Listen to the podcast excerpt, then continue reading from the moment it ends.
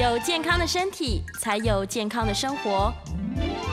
名医安扣专业医师线上听诊，让你与健康零距离。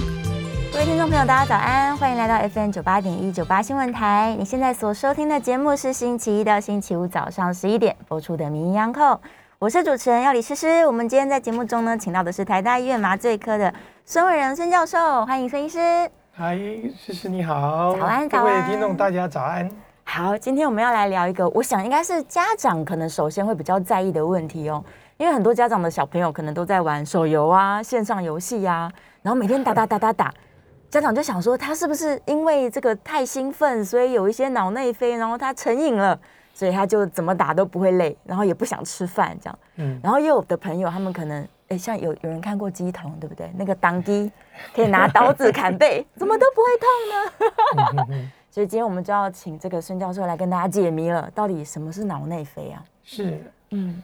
嗯，大家过去会读到一本就是脑内啡的革命哈，这个日本人啊，他掀起一股浪潮，让大家相信说脑子里面呢有一个对我们的生命有帮助的，就是脑内啡。脑内啡啊，让你很积极。向上是，然后你对你的生命充满了希望。嗯，另外一个就是负面的，就是耗损，然后让你觉得忧伤，对，让你非常的忧郁，这个焦躁，焦躁的啊，这个叫肾上腺素。嗯，那从这个时候以后啊，我们就不断的被嗯很多人问到一件事情：脑内啡啊，嗯，这样的东西跟我们平常大家最害怕恐惧的吗啡，吗啡。到底有什么不同？对，那就是刚刚诗诗提到的，玩手游，嗯，是不是让我把体内的这个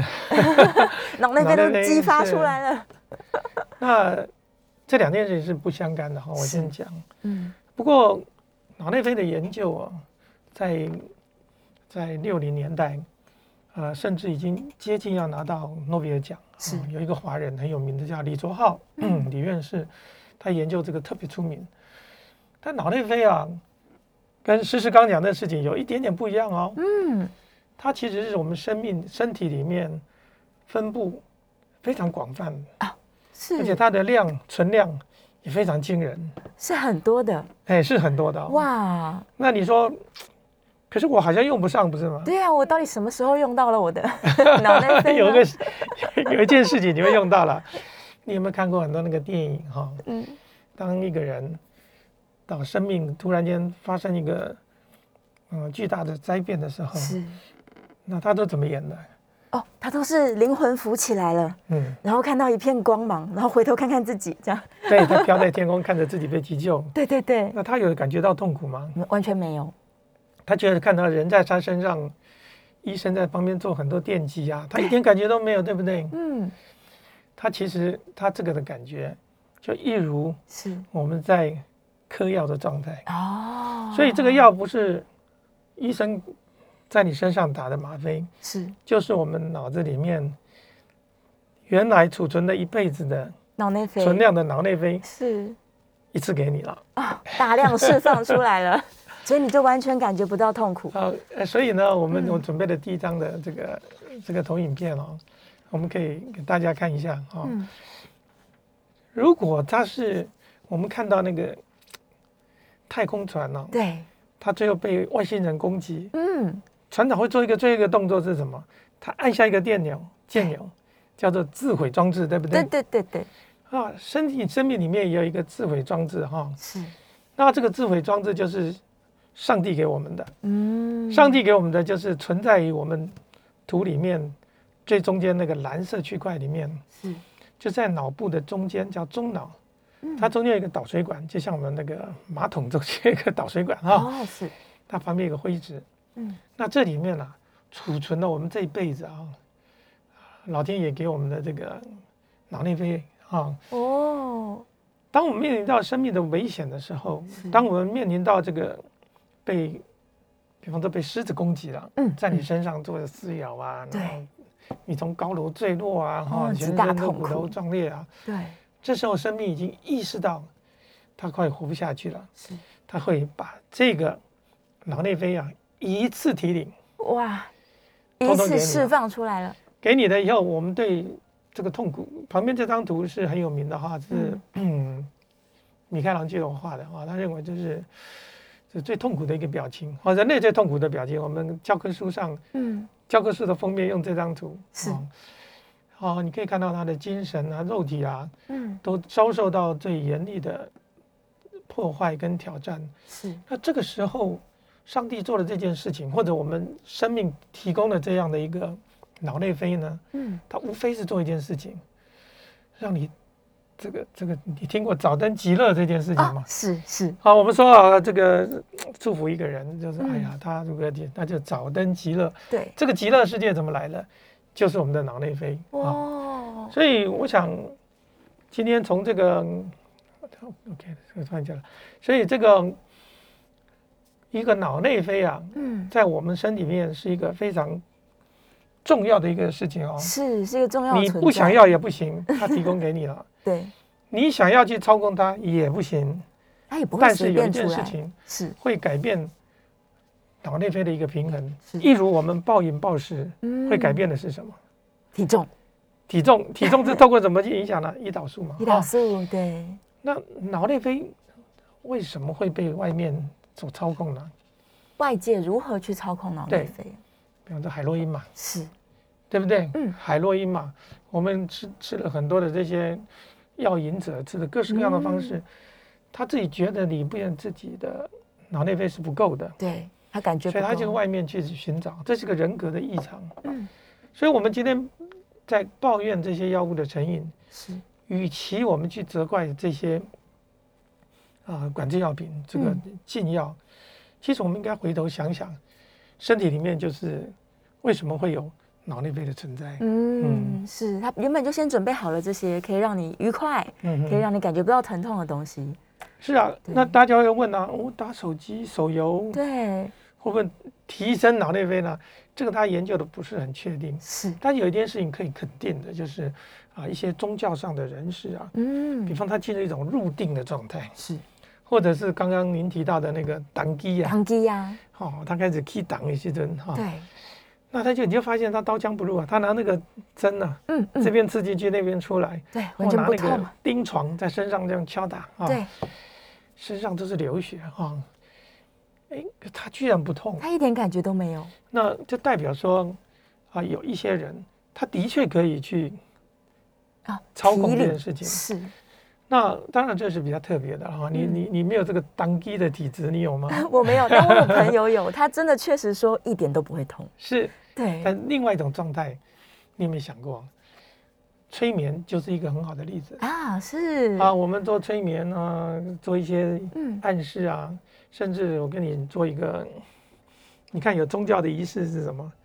他们嗯，拿着那个嗯抱着这个佛像，他就会通过一个那个地上都是，哦，对这，叫过火仪式。是，不管是过火仪式的宗教，还是一个催眠，对，其实就是我们操控脑内啡的一种模式。哦。你不需要透过外界提供吗啡，是，我们自己就可以产生脑内啡。而且这么多，那当然，另外我们也知道，像一些像 NBA 今天在比赛哈，是，很多的那个伟大的球星都是带着身上的痛苦，嗯。甚至有些是骨折了。是，那他怎么样在一个骨头断裂的情况下，他完成的后半段的这段的哦过程呢？对，大家相信这些伟大的运动员，嗯。在他面临到他的生死攸关、最重要的决策决战的单位的时候，他体内的这个脑内啡啊，可以让他忘掉这个痛苦。是，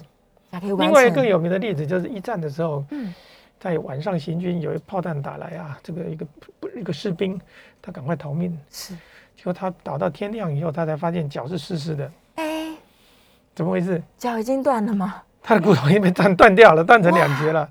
那等到他天亮再看到他的脚断掉，他才哇大痛，大喊一声：“我腿断了！”然后就再也爬不起来。哇，那人这个后来人家就把他送到军医的那个后送，就说：“哇，你好了不起，这个是一个神机啊！你在晚上，断断腿的情况下，你走了十公里强行军，你是怎么办到的？嗯，他说我不知道啊，他不记得了，因为他不知道，他只为了逃命。是，所以回到我们刚刚讲脑内啡的存在，嗯，它是为了活命，为了逃命哦。所存在的一个必要的，所以它是一个很绝望的情况下所产生的，才会产生。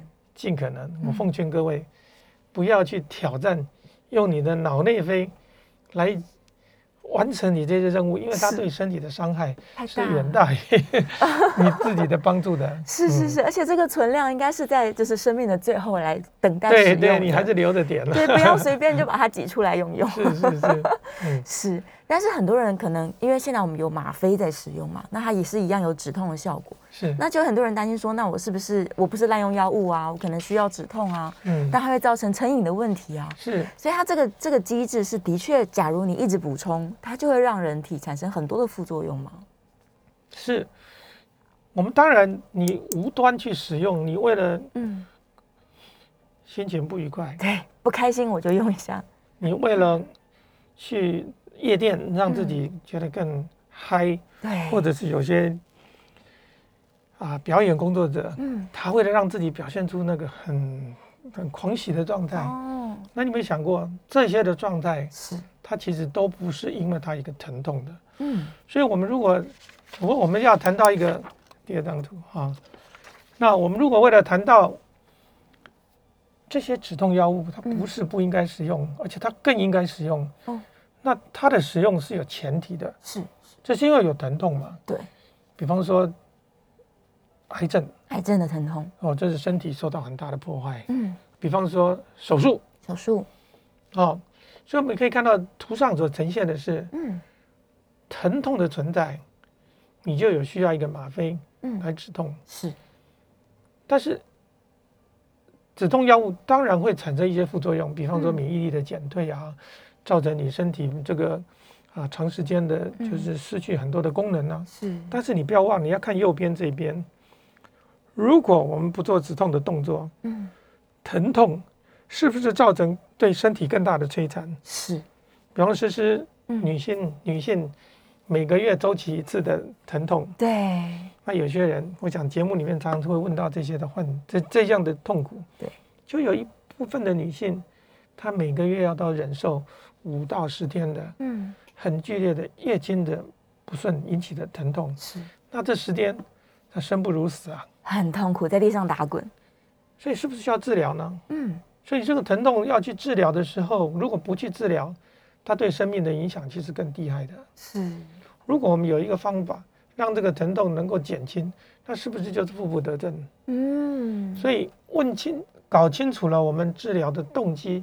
是为了解决疼痛，是，而不是为了让自己的心理，嗯，或他的或我们的这个啊，追求一种狂喜的这种 太愉快显瘾的作用的话，是。那么这种心理上的需求的这种依赖性，嗯，那我们叫做成瘾。对。如果肉体上有疼痛，我们使用了吗啡，但吗啡的所有的副作用，其实是可以被疼痛给抵免掉的。是。所以我常说。我是做疼痛的人，嗯嗯，如果我们在疼痛的状况下给了这样的一个药物，是。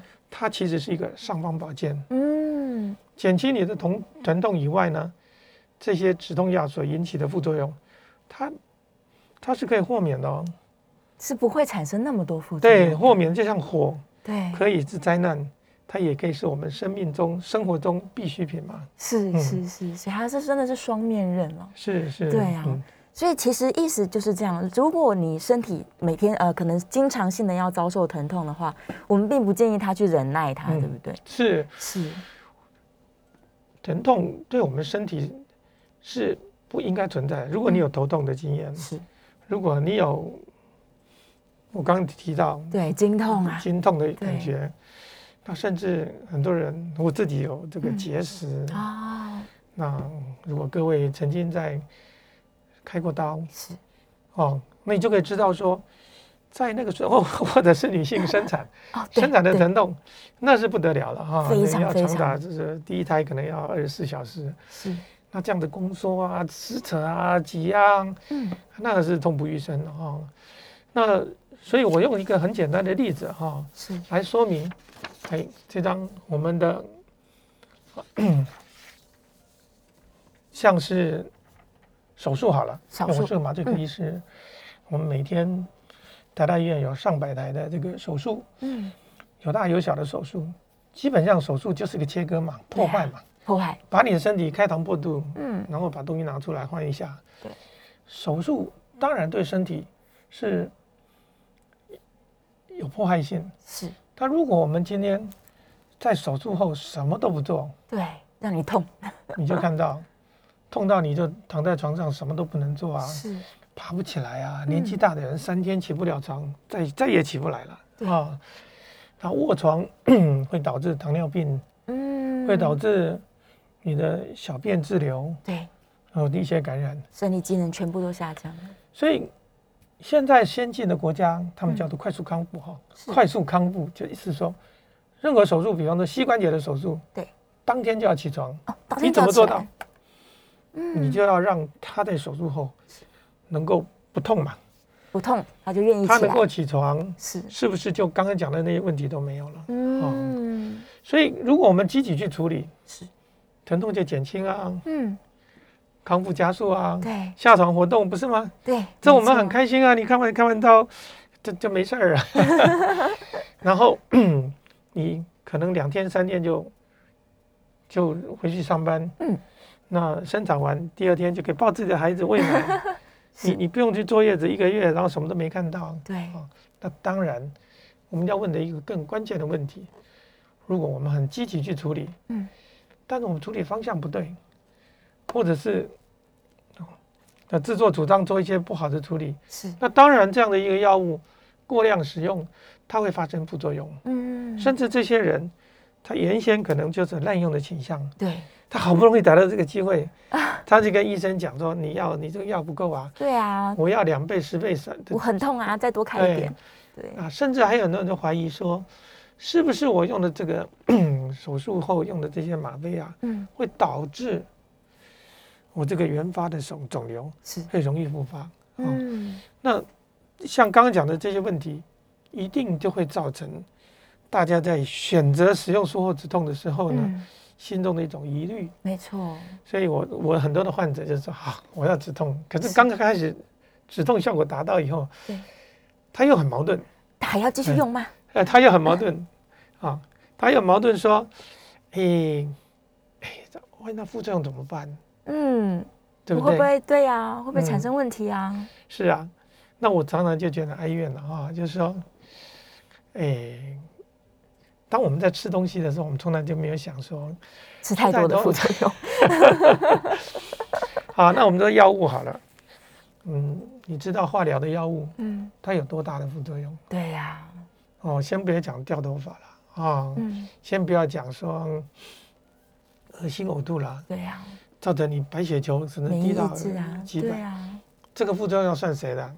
哎，当然是算 化疗的嘛。但是我们花了上百万的钱是，去买最新的标靶治疗，对不对？嗯，有四五种药物挂在身上，什么都动不了。我们有没有去问副作用？其实很少问，我们接受这个副作用，对最主要的理由是什么？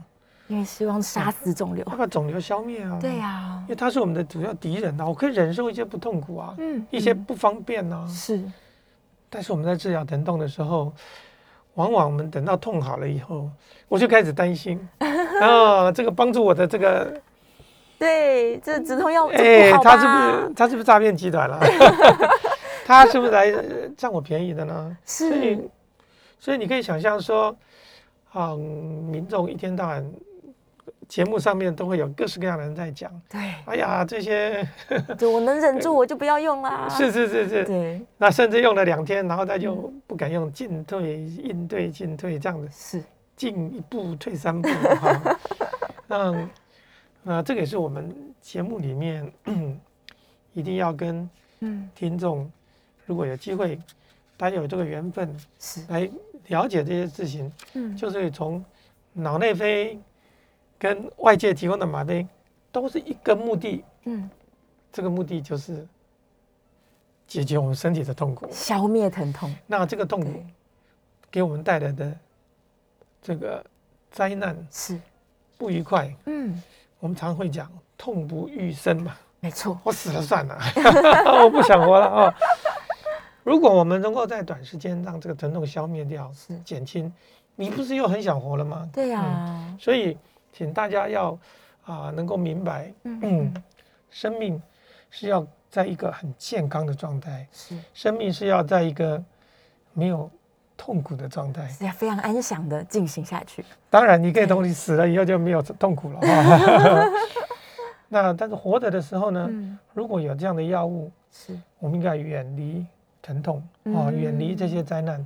那其中方法之一就是善用这些止痛药物。是嗯。是。是，所以其实不是说等到最重症都没有就是任何药物可以选择的时候，痛到不行了，我才想说啊，我来选择一下这些，是是，嗯，因为我们对其他药物的宽容，对，甚至我们对自己的饮食的宽容，是，但是我们会对于一个对你真正有帮助的嗯，一个帮手，是，我们却对他产生很大的怀疑。嗯。这是常常我觉得是大家自己，嗯。很大的一个，就是嗯。不是一个你不是你的福气啦，你你帮助你的人，你把他推开，是是，是结果你引来的是一些对你没有帮助、嗯。耗费你财富的这些这些的更多的问题，对，嗯。所以其实今天应该要帮他除罪化，嗯，就是它并不是一个呃不能够使用或者是很恐惧的东西，对，我们要接受它，本来人体里面就有了，那正确的使用善用的时候，其实是有帮助的。是这就是理性嘛，哈，对对对，对，是。那到底在使用上面应该要去怎么注意它？我们在下一段节目回来再聊一下好了。嗯那刚好呢，我们在 YouTube 聊天室哦，这个燕良有问到，他可能一开始进来没听到，他说脑内啡跟肾上腺素是不是一起工作的呀？嗯 是，是是是，的确是有异曲同工之妙哦。但是他们应该可以说，哎，两个是相辅相成啦，一消此消彼长的一个对两种激素。是的，嗯，所以这个我们等一下广告回来，我们再继续来探讨到底脑内啡啊、吗啡的使用啊，怎么样用比较对啊？那我们应该要注意什么样的这个状况？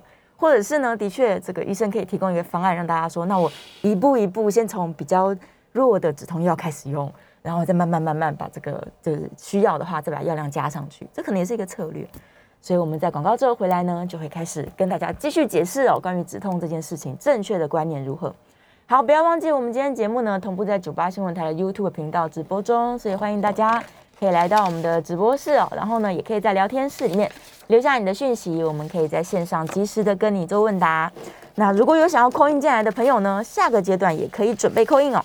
扣印专线是零二八三六九三三九八零二八三六九三三九八。我们休息一下，马上回来。回到 FM 九八点一九八新闻台，你现在所收听的节目是《名医安扣》，我是主持人要李诗诗。我们回到节目中了，今天在节目现场的来宾是台大医院麻醉科的教授孙仁孙医师，再次欢迎。大家好，好，回来了。我们刚刚在上一段节目当中呢，只是讨论到这个关于止痛的药物的使用，是是吗啡的使用时机。嗯那假如说啊，正确的观念好了，假如说我们真的是需要止痛了，而且这个疼痛呢，它可能有呃比较轻微的，甚至是越来越严重的。那究竟我们一个正确的观念是我怎么样去使用才叫做对呢？我是一开始就用最厉害的，还是说我先用一些比较这个不怎么厉害的止痛？真的不行了，我再往上叠呢？是，嗯，诗诗刚刚提到一个很重要的观念哦，我们如果像吃一道嗯，晚餐，是我们会不会一一开始就把牛排给上上来？不会，我们会有前菜呀、对呀。会有一些 呃其他的一些小菜嘛。对哦。对，同样的道理哦，止痛药物嗯，它可分为轻重，是。它也分为，比方说口服的、口服的，贴片的，嗯，嗯。甚至最后要注射的，注射的，因为这决定到你需要医疗的服务的品质有多好。嗯，嗯，如果大家还记得我们的节目里面常提到，就是癌症患者。哦对，那癌症患者他在整个治疗的过程中，嗯，病况的起伏，他需要各式各样的药物。是，那再到通往最后的临终的这阶段，他的身体不断在衰退、嗯破坏，所以甚至他同时间有一些化疗、嗯，一些破坏，性。那我们可以知道，在联合国世界卫生组织，他们在在这个三十年前，嗯，他们对全世界哈，就发出一个这样的一个建议，嗯，就是我们要就是把止痛啊当做爬楼梯哦。那我们对一般的止痛药物了解是什么？一开始是使用普拿疼嘛？普拿疼对啊。呃，所谓的消炎止痛嘛，消炎止痛。所以在这个阶梯里面，我们看到的是第一第一个阶梯红色那个区区块，就不一定要开始就用吗啡啊。嗯，你先吃像消炎止痛药物，对对对，先吃个两三天，疼痛能不能减缓？是，也许就减轻了。如果不够呢？嗯，我们再服用一些弱效的吗啡，弱效的，像咳嗽糖浆这一类的嗯。嗯，现在还有像什么 Tramadol、Ultracid，嗯，吉通安这种，这种弱效的吗啡呢，它其实副作用也非常低。是，那它可以满足我们日常作息，放在身上有需要再使用。嗯，那如果这样的方法还是不够，我们可以在网上攀爬到强效的吗啡，是，不管是口服贴片，嗯，或者是针剂，甚至我们麻醉科。还可以针对那些特别难难处理的疼痛，像是胰脏癌的患者，是，我们再从脊椎放一个 bump 啊，嗯，经由这样的三阶梯的的一种给药的一个途径呢，对，九成以上的癌症的患者是，他需要很他需要这个止痛治疗的。九成以上是可以减轻的哦。哇！所以联合国世界卫生组织叫做三阶梯式的止痛。如果你你可以到全世界，大家都用这句话跟你讲啊，三阶梯，三阶梯。对。那 它有个前提，就是我放在右下角，看到没有？是。病人的后面是谁？护士跟医生。对。我们希望病人他要很勇敢的说。OK，我很痛，我很痛哈，要说出来。我知道你会哭的小孩，对，会吵的就有糖吃嘛，会很痛的就有药吃嘛哈。你如果他每天盯在那里，我一点都不痛，哎，我很会忍痛，哎呀，我打死不给你服药，真的。那你自找麻烦啊！明明就有一个到达九成以上阶梯循规蹈矩使用，可以缓解你的疼痛，你不要，你硬是要自己撑在那里，是。那我不知道你的目的在哪儿，你想证明什么啊？所以，勇于说出你的疼痛这件事情，勇于说出你疼痛这件事情啊，是治疗疼痛一个嗯病人的责任哦，是病人该做的，因为疼痛只有你知道啊。对呀，你不讲我怎么会知道呢？我不是你的蛔虫啊。对啊，但病人都很会忍耐啊。对，忍耐如果一。短时间忍耐是可以的。是。那如果说你的膀胱都要炸裂，你要忍耐什么？你当然是把你的去去去把这个小便解出来嘛。对呀。疼痛更是如此哈。是。疼痛能够减轻掉，为什么不去做呢？嗯。那这样的一个过程，我们就知道说，医生需要病人的帮忙。对。就是你把疼痛的这个说出来，说出来。嗯。那这件事情，我们可以回到一个两千年前的一个故事哈。哦，为什么这两千年啊？大家知道，我们现在纪元是依据耶稣诞生来算的啊。是。那耶稣是怎么离开人世的？耶稣被这个钉在十字架上。那当时我们钉在的哪点？嗯嗯，当时我们钉在十字架上面，就是一个。最残忍的酷刑，对不对？对，罗马人在对一个人，这个患者，一个犯人最大的责难，对，他不是五马分尸哈，就是把钉十字架，把钉起来，那当然是很痛啊。人类的所有的疼痛的极致就是十字架嘛，是，所以基督徒身上的十字架就是一个苦难的意思哦。那根据旧约记载哈。是就带一个玫瑰金的记载，是。耶稣在钉十字架的时候，他的门徒蜂拥而至，是。哦，有人说突击队把他救下来，但是没有办法，所以有一个女生呢，小女生呢，她就用罂粟花哦做成一个膏，用一个长长的杆子，嗯，放在钉在十字架上的耶稣，对，然后让他用嘴巴来吸这个骨质固。哦，那后来人的考证，那就是那就是当时最昂贵的罂粟花的提炼的止痛药物。止痛药物。所以，哇，如果你是基督徒，是那么你就应该相信，连耶稣基督，嗯嗯嗯，在他这个凡身肉体的时候，对。他要离开人世的，他还是人嘛？对，他忍受这个痛苦，是他的脑内啡没有办法提供，十天他受不了了哈，太痛了。对，这个过程中，我们还是要帮助他使用止痛药物，这个就是吗啡，就是在正确的时候来使用。如果这个是一个合理的嗯状态，那么我们更应该要了解，我们患者在他疼痛的过程中，嗯，他勇于提出。是那医生呢，就会想出各式各样的方法。嗯，那但是这里面就会，也许大家就会关心，就是说，可是我们看到的是很多的这些药物成瘾啊。对呀，大家就是担心成瘾，担心副作用啊。那在国内还算好啊，如果是在美国的话，过去川普政府时代，对，他曾经对这个对这个嗯鸦片类的药物。他们大大的讨伐，兴起所谓的鸦片战争哦，针对他们宣战哈。那那这个时候是因为他们的药物滥用实在是太可怕了啊。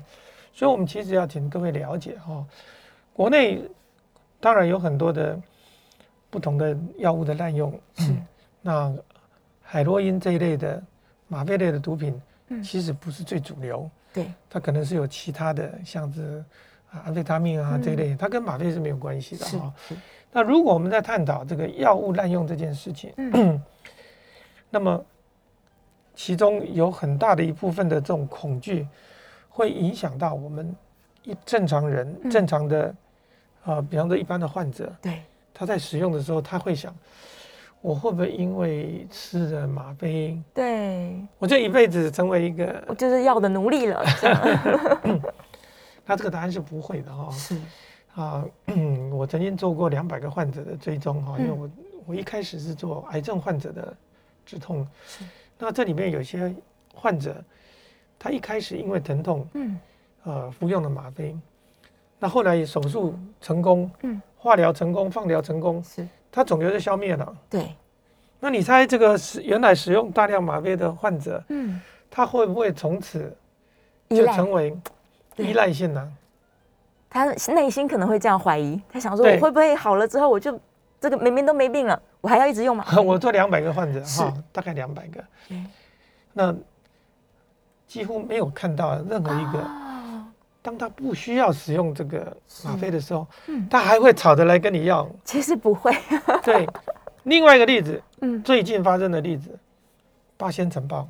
啊，对，大家知道八仙城堡将近五百个人是。都是年轻人，嗯，啊，在这个一次的这个爆炸里面造成全身性的伤害，嗯，那他们经过这个换皮，经过这个惨不忍睹的这样的一个重建的过程，是。在他们修复的过程中，几乎都必须要使用大量的吗啡，嗯，三个月以后，他皮肤换好了，对，长出来了，哎，我现在在做这个研究，然后我们也得到这个一些 呃全国的这样的一个数据，是。这些人死掉了不讲，对，有些到现在还在人受人仍旧接受一些复健结疤的这个过程。这里面我们一个一个追踪，到今要超过五年以上，是我们还没有找到有一个其中这些年轻人他最后成瘾。哦，完全没有人对，所以这件事情让我们很大的一个嗯。震撼了，我们总想总是会有一两个吧。对呀，心里就想说，都用这么多了。对，因为他生活不顺利嘛。是啊。他可能造成很多很多的灾难，他就没有办法过熬过去。没办法回到社会中。我就跟医生多吵，我就反正我要医生会给我。是。可是我们很发现，在这样的一个国家里面，我们这样子的一个社会里面，嗯，啊，即便他身体有一些需求，他仍然会想说，嗯，我如果能够不用。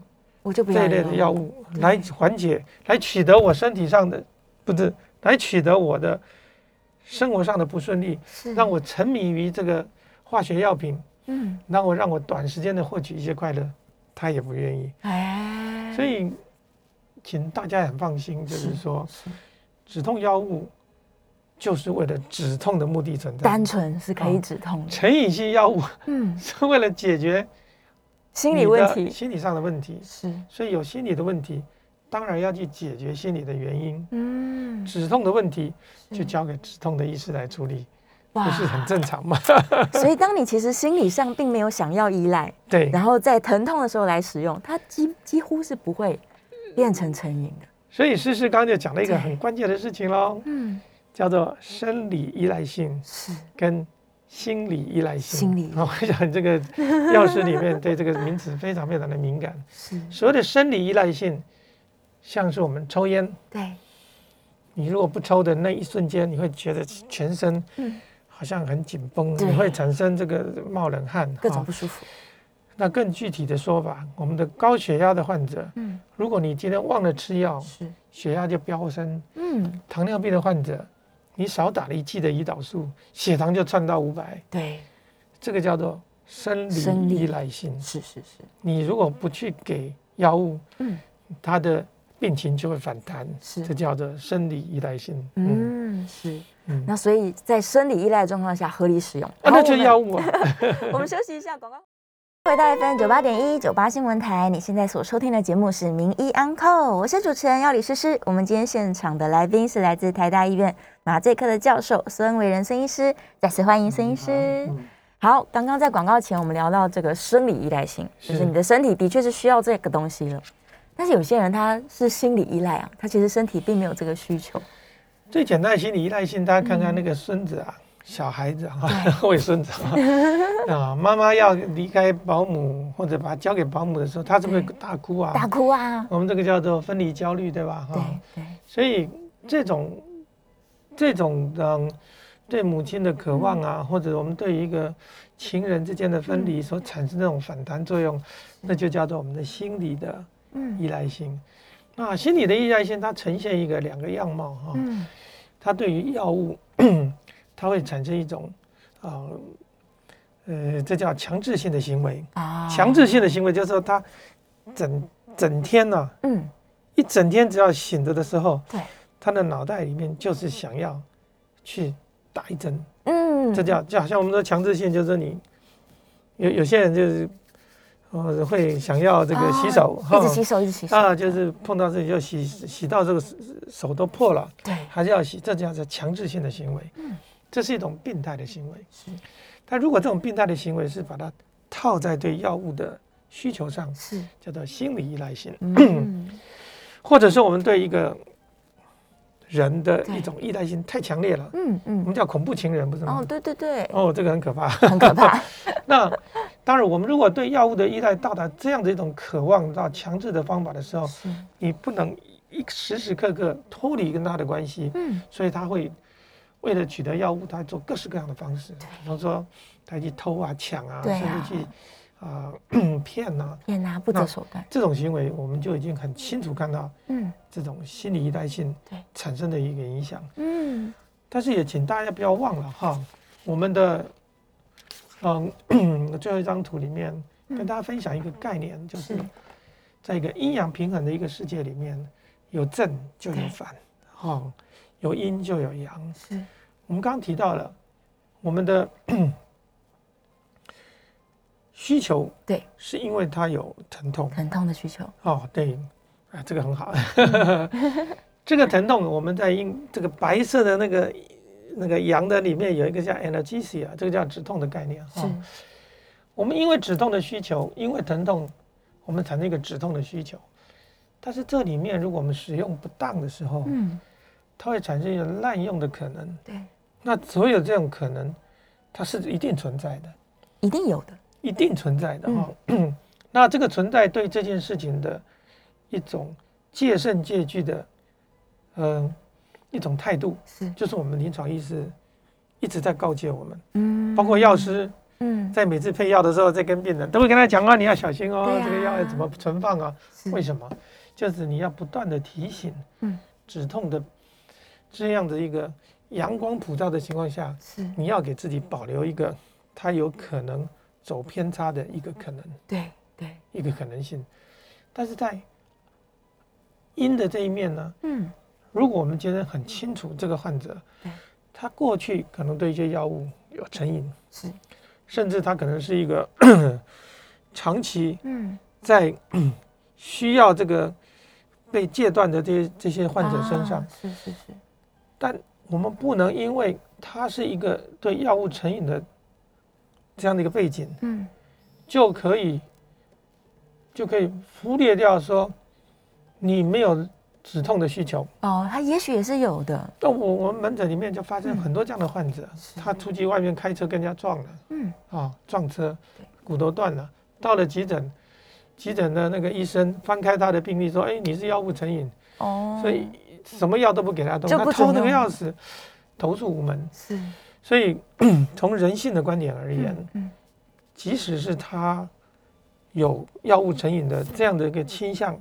对，但是你应该要顾及看看他对于疼痛的需求，嗯。他还是会有止痛的这样子的条件存在。是是是，所以，如果我是们用一个平衡啊阴阳的概念来看，止痛不会是回到我们身体的真正的需求嘛？对，我们有这个需求，我们能不能靠着自己的啊健康的嗯生活作息，能够来调节止痛的需求，嗯，而不痛呢？如果可以，恭喜你，恭喜你啊！我们就就没饭吃了。对呀，如果我们这个需要，你需要医生的照顾，是，那请你要相信我们的医生，嗯，我们会去注意到中间那个黑点，对，我们会帮你留意，不要让它发生，对，不要达到这个会让你未来产生成瘾之可能，是。请你放心，嗯，嗯。医生绝对有这个专业的知识是，啊嗯。但另外也要让大家也要很肯定，就是你有这个痛苦，对，你一定要讲出来。要说出来，好，那即便你可能之前有过一些不好的嗯，呃 经验，你的历史啊，那还是要能够很清楚的把你的诉求跟你的这个痛苦，然后告诉别人，嗯，那我们能够给他一个呃适当的药物治疗，对，这样才不会变成说，呃，一旦我这一辈子被贴上一个标签，我永远就不得翻身。嗯，对，其实这个观念，我觉得反而是呃，在台湾啦，就宣导给听众朋友是相当重要的，因为真的台湾人太善于忍耐了，而且他们可能会觉得我说出来我会痛，好像是一种示弱的表现，嗯，对，那他们就比较不愿意这么做。事实上，就是站在医生的观点，我想也邀请就是孙医师跟大家分享一下，假如说他真的很疼痛，但是他都不嗯去处理的时候，身体在疼痛当时，他会血压上升啊，然后会有各种问题的产生，他其实对身体是不好的。呃，我自己的经验啊，我这辈子没有疼痛过，嗯。头痛过啊，但是有一段时间是，因为工作上的压力，我自己不自觉，那我大概有长达半年的时间，很这个偏头痛，所以我对偏头痛的、嗯。的的的病友啊，我非常有同理心啊。我先跟大家讲啊，如果你这辈子没有痛过，你痛过一次你就知道啊，对。在这段时间内，我非常的忧郁。啊，负面情绪。这个忧郁不是因为我有忧郁，嗯，我的工作环境不允许我有忧郁，而是当偏头痛发作的时候，嗯，脑部会产生一种缺氧的状态，哦，脑部的血流是会被紧缩，是，所以我 脑部里面任何让你愉快的那个对。脑区啊，它得不到供应，哇，所以 我每天会有一段时间会忧郁到，嗯，就是觉得生命没有价值，哇，啊天哪，甚至会开始思考我要不要写一些哦，呃遗书啊，然后交代一些后事啊。是，那我跟各位说，当你发生这些事情，嗯。你也不要觉得很羞愧去讲，对，那不是你的问题，那是因为这个疾病疼痛，是因为它疼痛会造成你这样子哦。是，那我再讲，嗯，当你在疼痛的时候，如果你你有曾经疼痛，对，你就会发现你没有办法专注，没错，你的考试成绩会一塌糊涂。嗯，是，不只是肉体遭受折磨，你根本没办法从事日常生活。如果你正好参加奥林匹克，哇，比赛的时候，你大概就完蛋了哈。那甚至你最标准的是没办法睡觉，哦，睡你会连续好几天你的失眠。对所以我说，疼痛这件事情造成所谓自律神经的失调，是，引起你的食衣住行，嗯，你的生活机能是毁损的。哦，所以我们讲痛不欲生，绝对是有道理的。是真的。哦，更何况很多老人家，我的门诊里面，他都很健康，得了一次的疱疹，对，他要轻生的念头百分之六十。天哪，这么高的比例！哦，你不管他可能是社会上多么这个是这个有 很积极向上的人，平常都在讲一些神啊，在讲帮助别人啊，等到自己疼痛的时候，他说：“我跟你讲，医生，我真的很想死啊。啊！因为我日以继夜没办法解决这个痛苦，我死了算了，我活着什么意思哈？所以，当我们患者一直在告诉你他有轻生念头的时候，代表什么？代表这个疼痛，已经远远超过他可以忍受的程度，绝对不是他说的。我是一个很能够忍耐的人，嗯，我不相信啊，我自己做不到，我看到很多人都做不到，所以这件事情提醒大家，有痛苦，对，要寻求帮助，要说出来。在帮助里面，嗯，专业的医师，嗯，他会告诉你，他会给你用正确的方法，你的这一生。最大的福气是要信任这个医生。哦，对，不要用你自己有限的脑袋、有限的知知识，是，然后把你的真正帮助你的人推到一边，然后你独自去承受这些苦难。对对，哇，这观念太要紧。是现在的嗯。医疗给我们这么多的福气，是。你还要自己来忍耐，你有什么本事去了解这些先进的科技呢？是，所以也谢谢呃这个 诗诗给我们这样子的一个机会。也让大家能够明白，就是说，啊，从脑内啡开始，是。我们研究到体内，嗯，存在这样的东西，就是要解决你的痛苦的，没错，哦，但不要等到死亡那天你再来享受它。我们还有很多的一些药物，的确是可以对大家有帮助。在使用到这个上天给我们的这个最后一剂剂量前，对对对，其实有很多科技的方式，是，所以大家对于止痛的观念应该要刷新，就是我有痛我就要说出来，然后医生会用最适合的。药物来帮助我来度过这个疼痛，尤其在台湾有这么好的健保制度，对对不对？你你你要省那个鉴宝，嗯，少刷一次没什么意义的，不需要忍耐了。对，从今天开始，我们就要学习勇敢的把痛说出来。对，不管是几分，肯定医生会问你一到十分，不管是几分，你都要说出来。对，只是是一分两三分以上叫做就疼痛了。对呀，所以你真的觉得超过三分，你就勇敢说出来。是，那一定医生就会帮你用最好的方式来解决它，不要担心其他的副作用。是，对呀，今天非常开心呢，孙医师在节目中跟大家分享了这么重要的观念，我们谢谢孙医师，下一次节目再见，拜拜拜拜拜拜。